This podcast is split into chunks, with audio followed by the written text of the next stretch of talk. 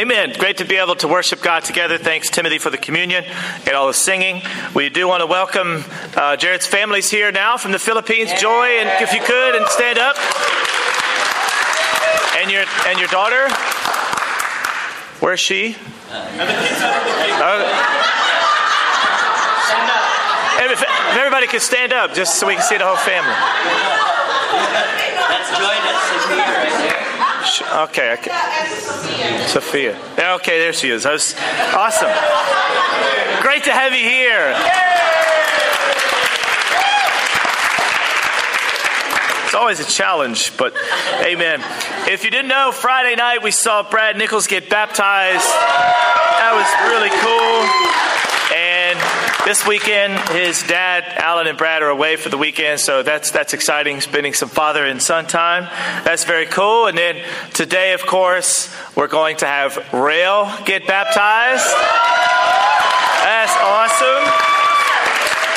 Very, very exciting. I'm sure Carol is excited, but both of those baptisms are, are community conversions, really. So many people involved. Obviously, God is the, the major architect behind all that, but really cool to see the church really rally around both those and help both those become disciples. So praise God for that. And for me, it's a bit of a sad note. My, my mom leaves back to the U.S. today, so she'll head back to Virginia, and it's been great having her here, spending time with her, and she's uh, loved hanging out with the grandkids, and they've loved hanging out with you. We got to celebrate her birthday yesterday, which was very cool. She was here for the birthday week, my birthday, Megan's birthday, Lalisa's birthday, her birthday, and everybody's birthday. So it was it was really awesome, and so we'll miss uh, I'll miss you, and pray that God opens the door for her to return to the land of the long white cloud. That that would be very cool. Before we before we talk about today's lesson, I do want to show you a brief video from Chicago. When, when I went to Chicago, we talked about how our church, as a global movement, can move forward by faith. And they did a, a video to to, to introduce what that looks like, a little bit of the discussion. And then this Wednesday at midweek, we'll talk more in detail about what our church is doing to move forward. But we'll take a few moments to look at this video, and it describes a little bit of our, our bigger context and what's happening in the moment. So we're going to cue this up. And the musical maestro Petrus and Peter, Petrus and Peter back there. Here we go.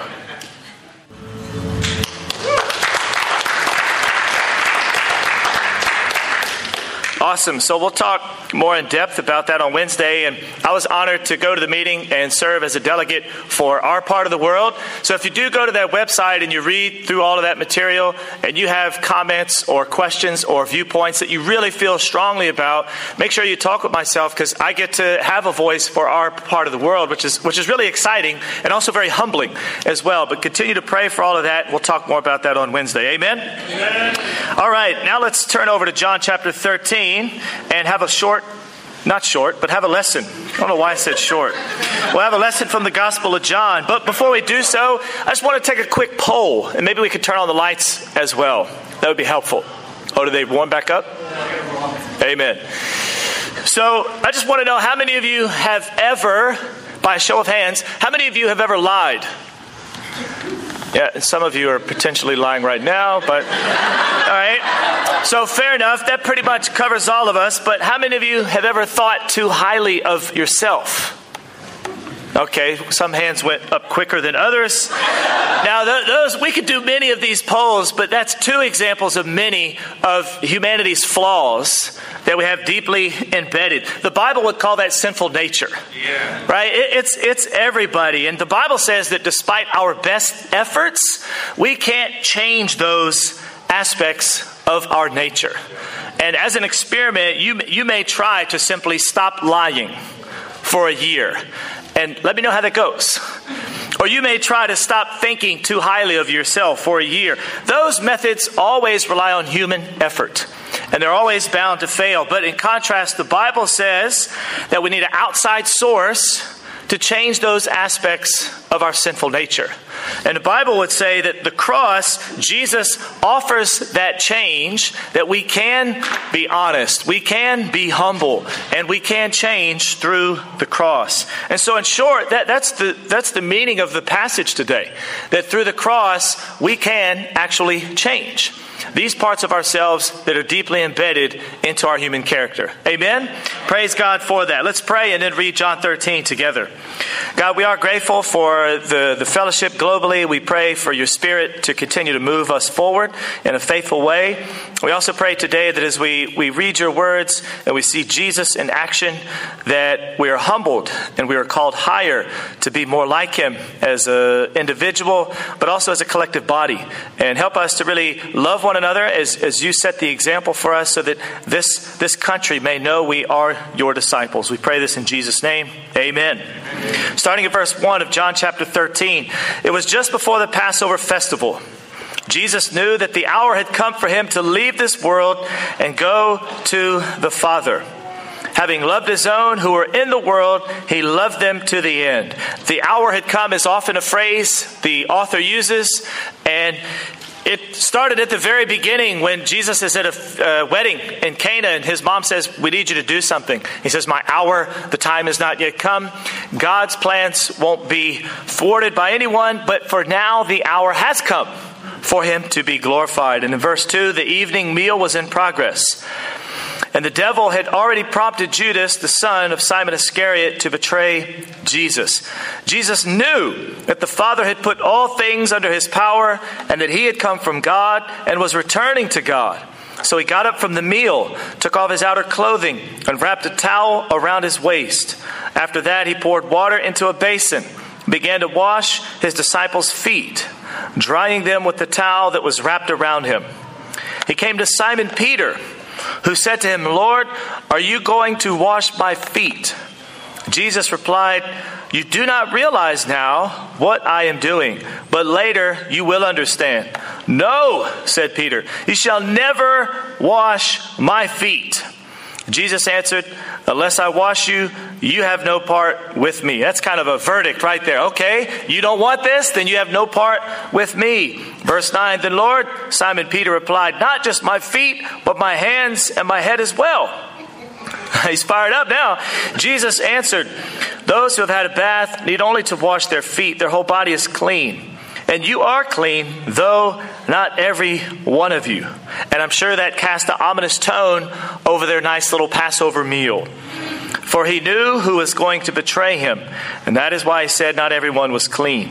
When he had finished washing their feet, he put on his clothes and returned to his place. Do you understand what I have done for you? He asked them. You call me teacher and Lord, and rightly so, for that is what I am. Now that I, your Lord and teacher, have washed your feet, you also should wash one another's feet. I have set you an example that you should do as I have done for you.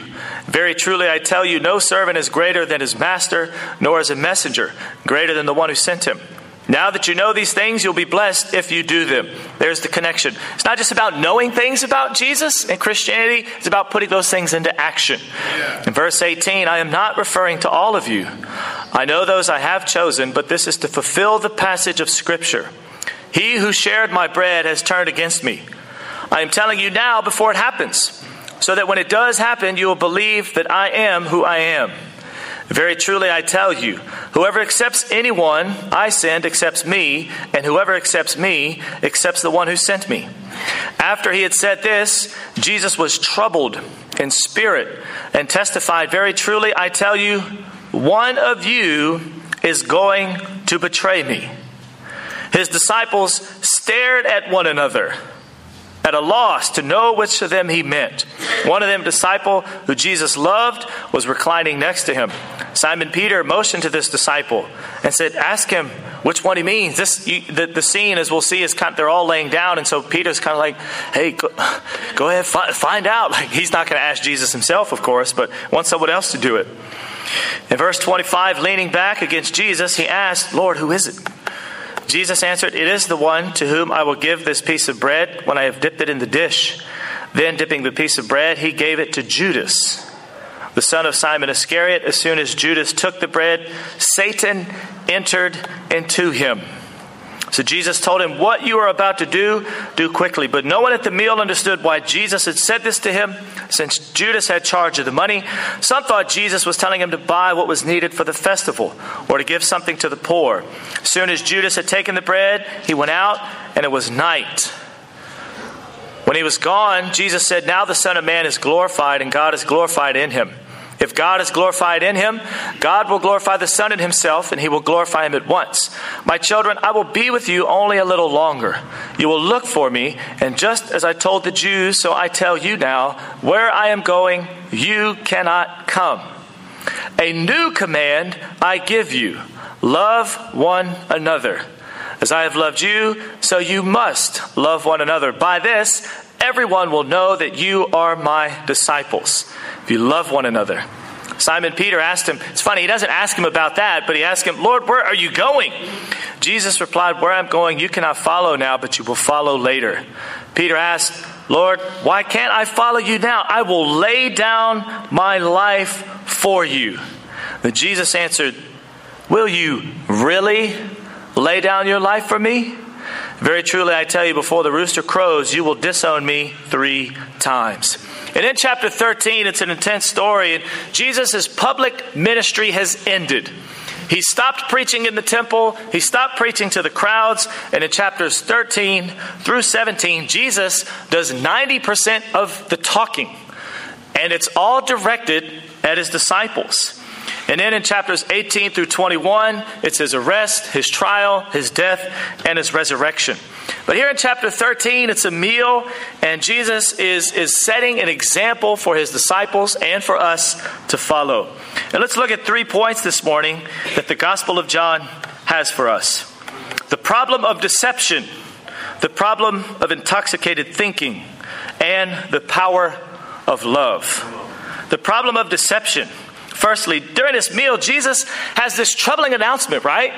He's with his close group and he says, One of you guys is going to betray me. And in verse 21, that's when he makes that statement. And the response in verse 22 from the disciples is they, they just stare at one another. You have to, you have to picture this scene of, of they're, they're all at the table, they're reclining, they're enjoying this meal, and Jesus says, Someone here among us will betray me. And, and they just kind of look at each other, stunned. And, and what does that tell us? That, that tells us they have no idea it's Judas.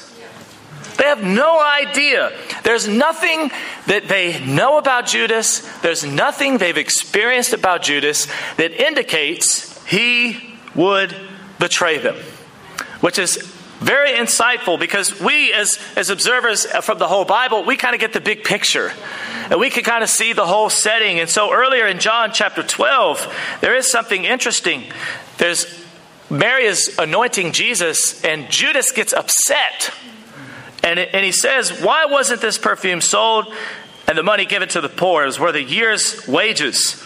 He didn't say this because he cared about the poor, but because he was a thief, the keeper of the money bag. He used to help himself to what was put into it. So this wasn't a one off thing for Judas. He had a habit of taking money. Yeah. And no one knew about it. And he cloaks it in religious language. Oh, we should use this money for the poor. Why didn't his closest group of friends know about this? Why? He never talked about it. He never said, hey guys, you know what? As keeper of the money, there are times where I feel like I could take a little bit and no one would know. Can you help me out? Can you pray for me? Can you keep me accountable? Come on. He could have said that. He could have said that at the initial phase or at some phase when he had actually taken money. He could have said, Hey, Peter, hey, James, hey, John, hey, you know what? I've been really tempted lately and I actually took some of the money and I, I need to figure out what to do now. But they had no idea about what was going on in his life. Now, we can see deceit very clearly in the life of Judas, but we also need to see it very clearly in our own lives. Because you can try harder to be honest, but it's not going to work. You have to be cleansed from the cross to be honest. Now, in 1991, This is a, a picture of a marathon runner, and his name is Abbas Tahami. And he came in first at the marathon in Brussels. He was wearing number 50. Now, after the celebration and the applause, the organizer of the race noticed that this guy, number 50, who crossed the finish line, did not have a mustache. And the reason that was so important is the runner, number 50, who began the marathon, had a mustache. Like Chris. So, the runner who started the race was actually this guy's coach with a mustache. Seven miles into the race, dips off into the woods, takes off number 50, gives it to Abbas Tahami, who does not have a mustache. Tahami comes in, finishes the race first. A pretty sweet deception until the keen eye of the organizer says, This guy does not have a mustache. This was a pretty close shave. It's a true story, by the way. It is true, but the crazy thing is, he thought he could get away with this deception. Mustache, no mustache. What was he thinking? But if, if you see this from a, a godly, biblical perspective, that's what we look like when we try to deceive.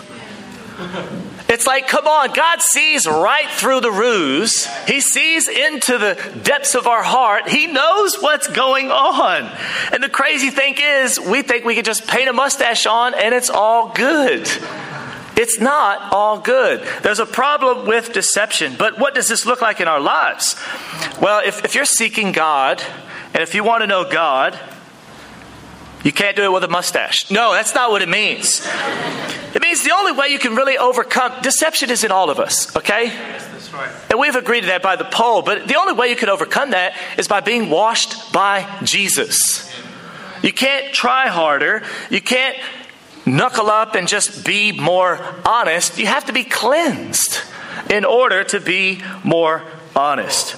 It's no secret you have secrets. That's human nature. But only Jesus can help us become more honest. And if you're a disciple, you've been cleansed to leave this kind of lifestyle behind. Praise God for that, right? But the reality is, if Jesus had guys that were deceptive in his group, there's going to be people that are deceptive in the church. That's unfortunate, but it's just true. And Judas covered up his deceit with religious sounding language. We could have kept this money and sold it to the poor. Meanwhile, he's stealing it. And so we have to be careful as disciples because that's the type of person Satan targets. This, it said the devil prompted Judas. Why? He knew Judas wasn't going to talk about anything. And at the right moment, Satan entered him. And so we have to be careful with if, if we have, which we all have, patterns of deception, but if you live a lifestyle of deceit, you better guarantee Satan is targeting you to eventually walk away from Jesus. There is a problem with deception. And you may think I'm talking about you. No, I'm talking about human nature. You're paranoid because you're deceitful. That's what's going on. You know, how, how would this be, be, be practical T- today? I'm talking about today when the, when the lesson is over and the fellowship starts.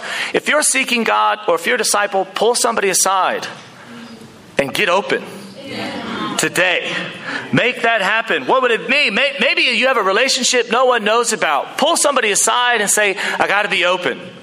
I got to talk about this. Maybe you have an addictive habit. You're scared to confess. Pull somebody aside and say, I got to talk about what's going on in my life. Maybe there's a thought pattern that's been happening in your life that you're too afraid to talk about.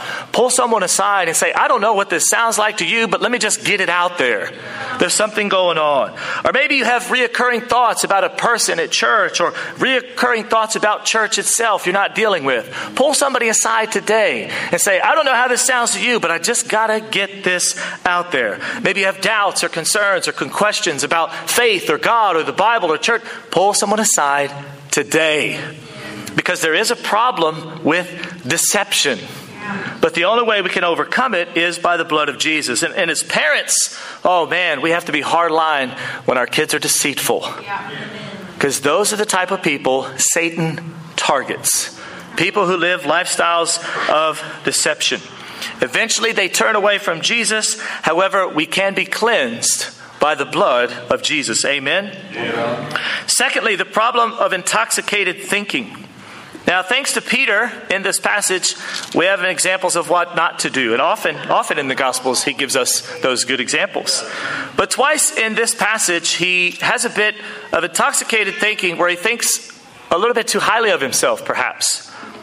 In verse 7, when Jesus starts to perform this, this washing of the disciples' feet, he gets to Simon Peter. And Peter says, Are you going to wash my feet? And Jesus tells him point blank, You don't understand what I'm going to do right now, but you will later. So let me do what I came to do. In other words, let me just do it. You don't understand right now. Let me make that clear. You don't understand. All right? But then Peter, in verse 8, well, may, maybe I do understand. No, no, no, no, no, no, Lord, don't just wash my feet. You're never going to wash my feet. Maybe I do understand, Jesus, even though you just said I don't understand what you told me. And then Jesus says, Unless I wash you, you have no part of me. And then Peter goes on to say, No, no, not, not just my feet. I think I understand what's going on here, even though you said that I wouldn't understand it. Not just my feet, my hands, my head, everything.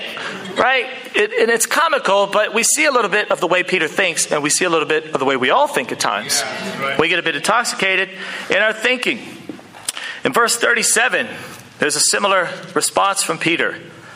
Jesus is saying, Hey, where I'm going, you cannot follow, but you will follow later, indicating the death that he's going to die. And then Peter, of course, says, Lord, what, why can't I follow you now? I'll lay down my life for you. Now, we appreciate his enthusiasm and his loyalty and his commitment to Jesus, but we also have to be convicted that he's way intoxicated in his thinking right now. I will lay down my life for you. A few hours later, do you know Jesus? Never heard of him. Never heard of him. Do you know him? Don't know the man. Do you know him? I swear I don't know the man. And that's why Jesus says, Really, Peter? Really? Really? Are you going to lay down your life for me? And, and, and, we see this, you know, and, and, it's, and it's fascinating to study Peter's letters because there's a word that pops up three times in First Peter that is the exact opposite of this intoxicated thinking. In 1 Peter chapter 1, verse 13, this is Peter writing to a church. And look at the word he uses three times in his letter. Chapter 1, verse 13, with minds that are alert, and uh, therefore with minds that are alert and fully sober. Set your hope fully on the grace to be brought to you when Jesus Christ is revealed at his coming. Chapter 4, the end of all things is near, therefore be alert and sober so that you can pray. Chapter 5, verse 8, be alert and sober minded. Your enemy, the devil, prowls around like a lion and that word is, is, is literally used to be, be free of wine. But he's not just talking about be, be off of wine. He's talking about the way you think. You know what? He said, hey, hey, I used to be a bit fuzzy in the way I thought. And I was a little bit intoxicated. I thought kind of highly of myself. And maybe I overestimated myself at times. But let me tell you what, man, I was sobered. Yeah. And you got to be sober. The most important thing is when Jesus comes back, you got to be sober so that you can pray. You got to be sober because Satan is coming for you. That's Peter's thoughts later. He said, Hey, Jesus cleared up my fuzzy thinking. I was a bit intoxicated, but after the death, the burial, and the resurrection, I see with sobriety now. And praise God for that. We live in a culture that's intoxicated with their own opinions. And, and too much so. This guy on Facebook has over 60,000 friends. That's, first of all, it's ridiculous. But here is his comment when interviewed about his Facebook social profile. I sometimes spend hours thinking about what to post. Like, that is a serious waste of time, first of all. thinking about what my followers want but also what I want them to think of me. So let me meditate for a few hours before I make a Facebook post. because I want people to think so highly of me. You think, man, this, that's, that's ridiculous. That's a thumbs down. You don't get a like on that, but you, think, what, what is wrong with this guy? He acts as though if he doesn't post on Facebook, the entire social network culture will collapse. Like it's just, I just want people to think, and I got to think about hours. And, and, but it's it's comical. But there there is this kind of over intoxication in our culture with what we think. He thinks himself thinks of himself too highly. If you're not a Christian, God is aware of who you are, and God knows that at times you think of yourself too highly. He knows you think you think better than He does. And the only way you can really get out of that, again, is, is what we'll get to this, is Jesus cleansing you. You can't just try harder to be humble. It doesn't work. And when we do that, when we get over overly intoxicated, we replace our thinking with, with God. We replace God with our thinking, rather. And we think we know best and we know how to do it. And, and this has application all across the board. If you're a young Christian, let me see if young Christians five years and under. Just raise your hand if you're five years and under. This is awesome. Uh, Rail's about to raise his hand in a few few minutes. It's all right. Now, if you've been, a, so let, let, let me just see it again. Five years and under as a Christian. Okay, good. Smaller percentage. Ten years and above as a Christian. So that there's more 10 years and above than five years under. So to the, to the younger, meaning five years and under. To the young, because as, as, a young Christian, I, I was like this. All right, and I want you to consider this that is it possible that your own personal wisdom and your own personal opinions are greater than the collective wisdom of people who have been decades into faith and led by the Spirit, trial and error, and have learned a great deal about the Christian faith? Is it possible that your tiny little wisdom is a lot less than the collective group of many, right? Just to make that clear, it, it might be possible, right?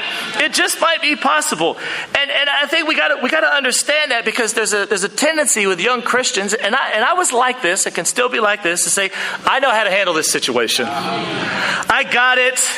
I know what to do in this scenario. I'm led by the Spirit. I got the Bible. I don't need anyone else's perspective, even though the collective wisdom of everyone in this church is way greater than my own little Peabody wisdom. right? And that's just, let's just keep it real like that, okay? That, because that's what it is. Or I don't need any advice because my wisdom is so superior and insightful. No, you're way too intoxicated with your own thinking. And the only way you can be humble humble is, is to be cleansed by Jesus, but, but the practical is hey, let, let, me, let me listen and embrace other people's opinions and views, and let me dialogue, create conversation, instead of just saying, nope, nope, I've got it all down, I've got it figured out. For older Christians, praise God that we've learned more now than when we first Christians. Praise God for that. At the same time, we still have to leave room for God to refine our thinking. We have to leave room for God to reshape our thinking. And at times, we have to leave room for God to reboot our thinking. Because we can get too intoxicated. We need to listen to other people. And we need to hear other people and we need to hear their point of view and think about it, meditate on it, and before we just jump to a conclusion, form an argument, and spit back a response. We need to leave room for God to help us. At the end of the day, God cares less about your well thought out, articulated point of view, and He cares more about are you going to trust and obey? That's what God is concerned with. Will we listen to Him and His people? Only God can provide us true sobriety, though from that type of thinking. Lastly, this morning, the power of love.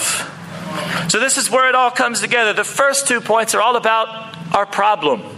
And the only solution is the power of love. And in the Gospel of John, Jesus is introduced in the first few chapters as the Lamb of God who takes away the sin of the world. John says, Look, there is the Lamb of God who takes away the sin of the world. And the entire gospel is leading up to this moment where Jesus does that. And that's the whole theme of the hour has not come yet. I know you want me to, but the hour has not come yet. The hour has not come. Now the hour is here. And the setting, John doesn't do this by accident. In verse 1, it's the Passover festival where the Passover lamb will be slaughtered. So here's Jesus. All this imagery combining into one. Lambs are being slaughtered. Soon Jesus will be slaughtered for the sins of many. And here at this meal, Jesus gives an outrageous example of servanthood and love. This is what it looked like in ancient times when they would have reclined at the table.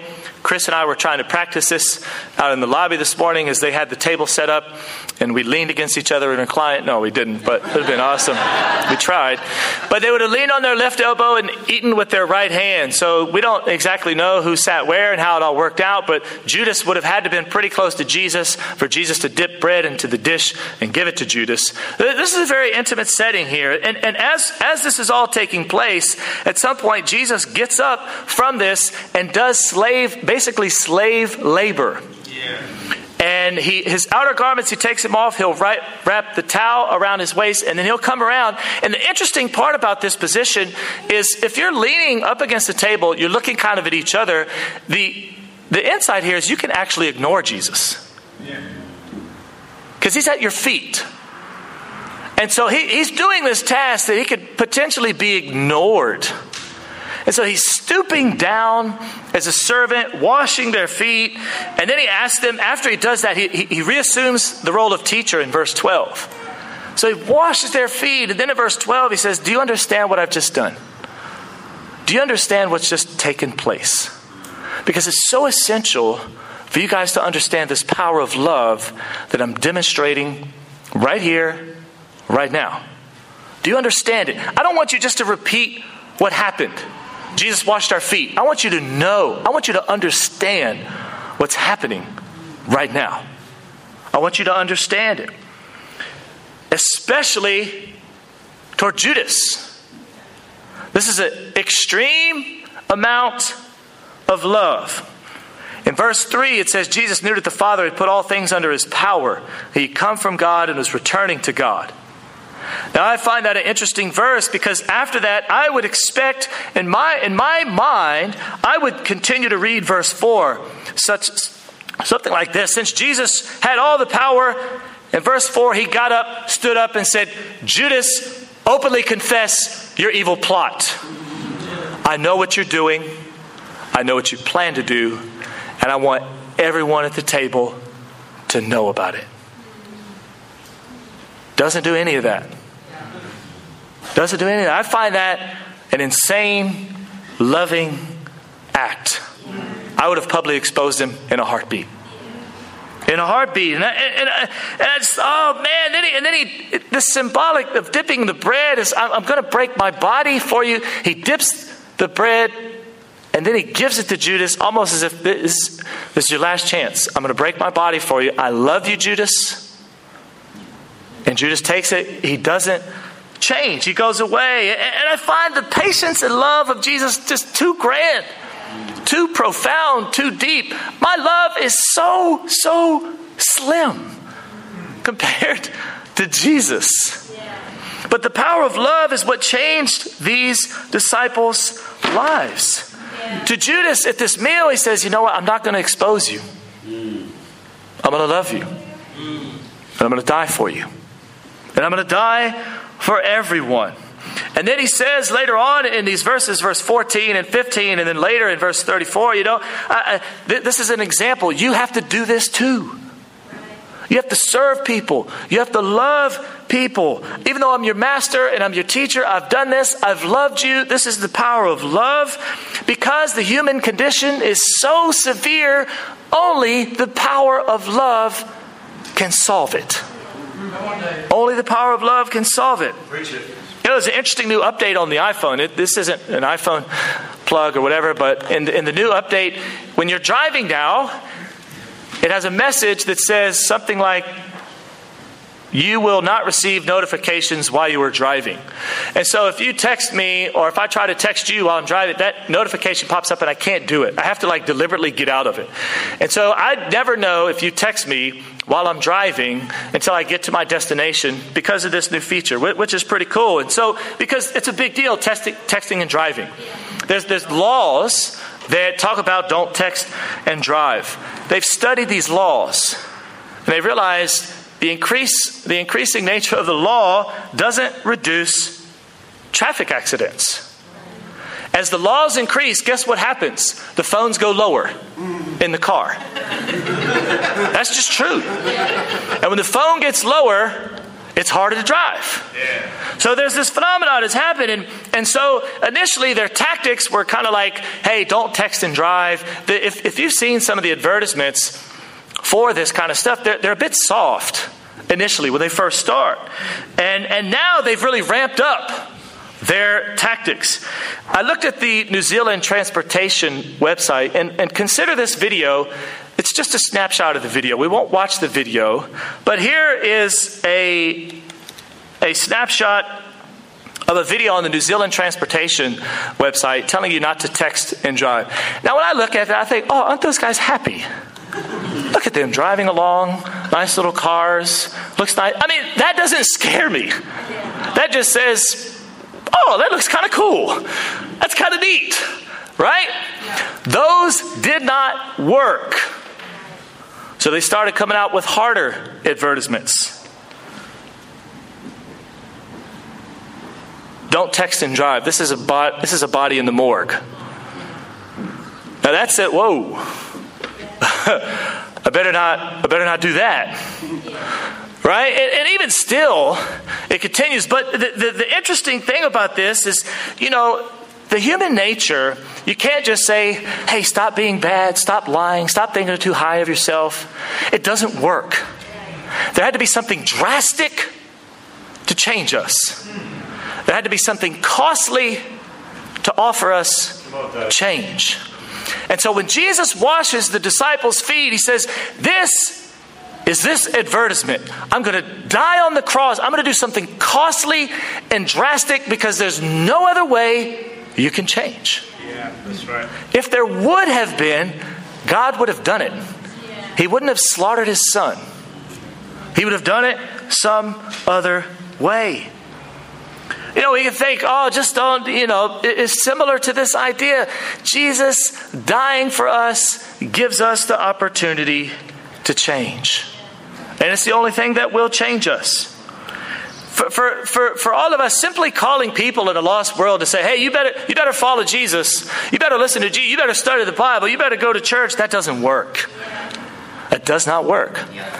But imitating this love of Jesus, that's the power of love. That's what actually changes people's lives calling others in the fellowship to hey just just be good just try hard just be spiritual it doesn't work but when they see the power of love that we see in Jesus and we mirror that and we duplicate that, that's what changes lives. When a lost world sees you and me, despite all of our conflicts, despite all of our flaws, despite all of our shortcomings, despite all of our sin, our differences of opinion, our different backgrounds, our different cultures, our different races, etc., when the world sees that and we still love each other and we still get together and we work through stuff, when the world sees that, it does something. Yeah. Man, something must have changed them. And it, and it had to be a powerful example of love. When a lost world sees you and me following this example of Jesus as he bends down, as he washes the feet of his disciples, as he says, If you follow this, the whole world will know you're my disciples. That is the power of love. Now, we've all lied in conclusion. We've all thought too highly of ourselves and a whole list of other wicked, evil things we've done, right? The human condition cannot be fixed by trying harder. It simply cannot. Only a costly demonstration of love solves the problem. The Gospel of John says Jesus is the answer. He is the Lamb of God who takes away the sin of the world. He frees us from our deceit. He frees us from our intoxicated thinking and all other sin. Pull somebody aside today. Get open. Have fellowship today where you create dialogue and you actually listen and hear with someone. Love one another as Jesus has loved you so this world may know that we are his disciples. Amen.